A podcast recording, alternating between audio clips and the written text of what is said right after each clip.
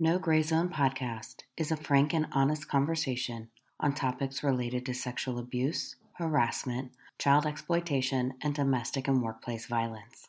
The opinions are our own, based on years of experience as special victims prosecutors. Any study, book, or product we mention is based on our own review and are not sponsored. Links and titles can be found in the podcast notes. You can also learn more at rightresponseconsulting.com.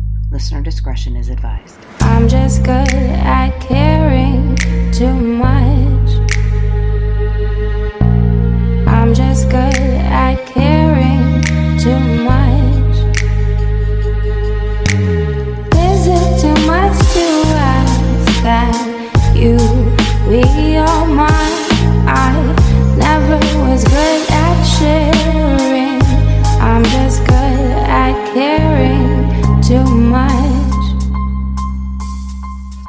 Welcome back. I'm Catherine Marsh. And I'm Melissa Hoppmeyer, and this is No Gray Zone Podcast. This week we're going to talk about human trafficking, specifically sex trafficking. You know, when most of us think of sex trafficking, we think of the movie Taken or similar stories where individuals are kidnapped, drugged, and forced into trafficking. But the reality is is that the most common way a person is trafficked is through a family member or close friend. People, kids can be even trafficked out of their own bedrooms. And this happens a lot more often than you think. The average age to enter into sexual trafficking is 12. And the average age group for sex trafficking is 12 to 14. So we're talking middle schoolers. And on an international level, it's estimated that between 2 and 4 million people are trafficked every year, with half or 50% of them being children. UNICEF puts the number of annually tra- trafficked children at about 2 million. And when we look at just the US, an estimated 300,000 Americans under the age of 18 are being exploited in the commercial sex industry annually. Uh, and they're commonly forced to meet quotas of about 500 to $1,000 a night. A night. I, I can't even imagine that. And consider just for underage girls, 76% of those transactions start on the internet. There are over 100,000 escort ads posted every day in the United States. Human trafficking has already surpassed the sale of illegal arms. They believe it's going to surpass the sale of illegal drugs within the next few years. And consider the fact that drugs are used once and they're gone. But victims of trafficking can be used over and over and over again. I mean, that's why it's a $33 billion a year industry. Human trafficking is on the rise in, and is in all 50 states. And despite how sex trafficking is depicted in the movies, brothels and massage parlors are not the most common places a person is trafficked. Hotels and on the streets are number one and two, but they're followed right behind by online and in people's homes. Yeah, and so we have to talk about, you know, how individuals are recruited into sex trafficking. And what that comes down to is that they're recruited in their own neighborhoods and in their own schools. That accounts for about 53.5% of recruitment locations, which is an extraordinary number. Which is why, you know, in this last series we've spent so much time on child sexual exploitation and how to talk to your kids. Traffickers are intelligent. They're looking at this from a business model and how to recruit the most vulnerable workforce. They look for people they can convince to join them, often without the young person even having any idea what they're walking into. Particular victim vulnerabilities that traffickers look for can include young people who are chronic runaways, have multiple delinquent charges, might be homeless, or have been victims of prior sexual or physical abuse. They look for victims who have a substance abuse history or just some significant trauma in their past.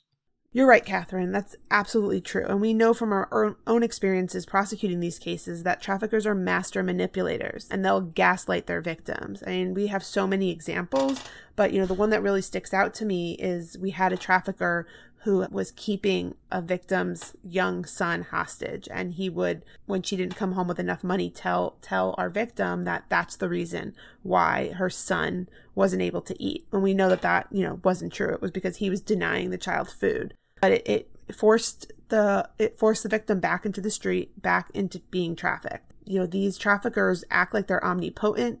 They monopolize the victim's time and energy and they indulge in their victims They keep victims trapped through threats of violence, acts of violence, economic abuse, and even sometimes drug addiction. Uh, one trafficker even described trafficking as the best job they ever had, safer selling women than drugs. They go out and they come back and they give it to me. I'm not on the street, I'm in my house, and my girls will always deny my involvement. And that is often the case. Outside of manipulation, there's also a trauma bond that is formed between the victim and the trafficker. And this trauma bond is reinforced through rewards and punishments, which make human trafficking investigations extremely difficult. And in our next episode, we'll talk specifically about trafficking investigations. Yeah, I mean, the heartbreaking reality of sex trafficking is that the average length of working in the sex trade is seven years. And, some of the most common ways that we've seen uh, victims leave is through murder, HIV and AIDS, or some other, you know, transmitted disease. Uh, and a victim of trafficking has an 83% chance of being assaulted with a weapon, a 68% chance of being raped, and on average, yearly has about 868 partners. It's not exactly the job that all little boys and girls dream of when they're growing up. So, what can we do? Like with most things, we need to talk about it, and it begins with education and just being willing to have the conversation.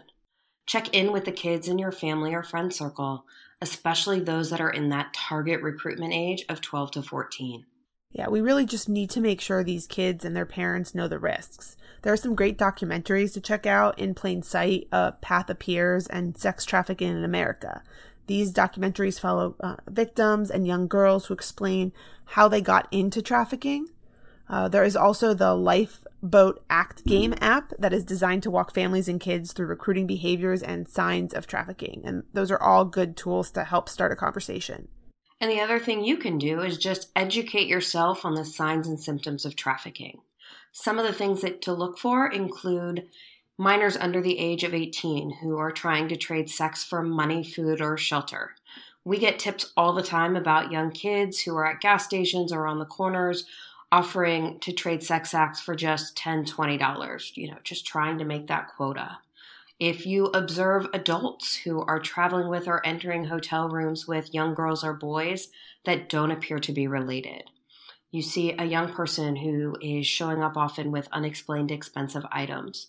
They're engaging in late night activities, they have multiple cell phones, they're wearing provocative clothing for their age and their location, or branding tattoos, just to name a few. And we'll put a couple pictures of branding tattoos in the notes. Yeah, and so really what it comes down to is if you see something, say something.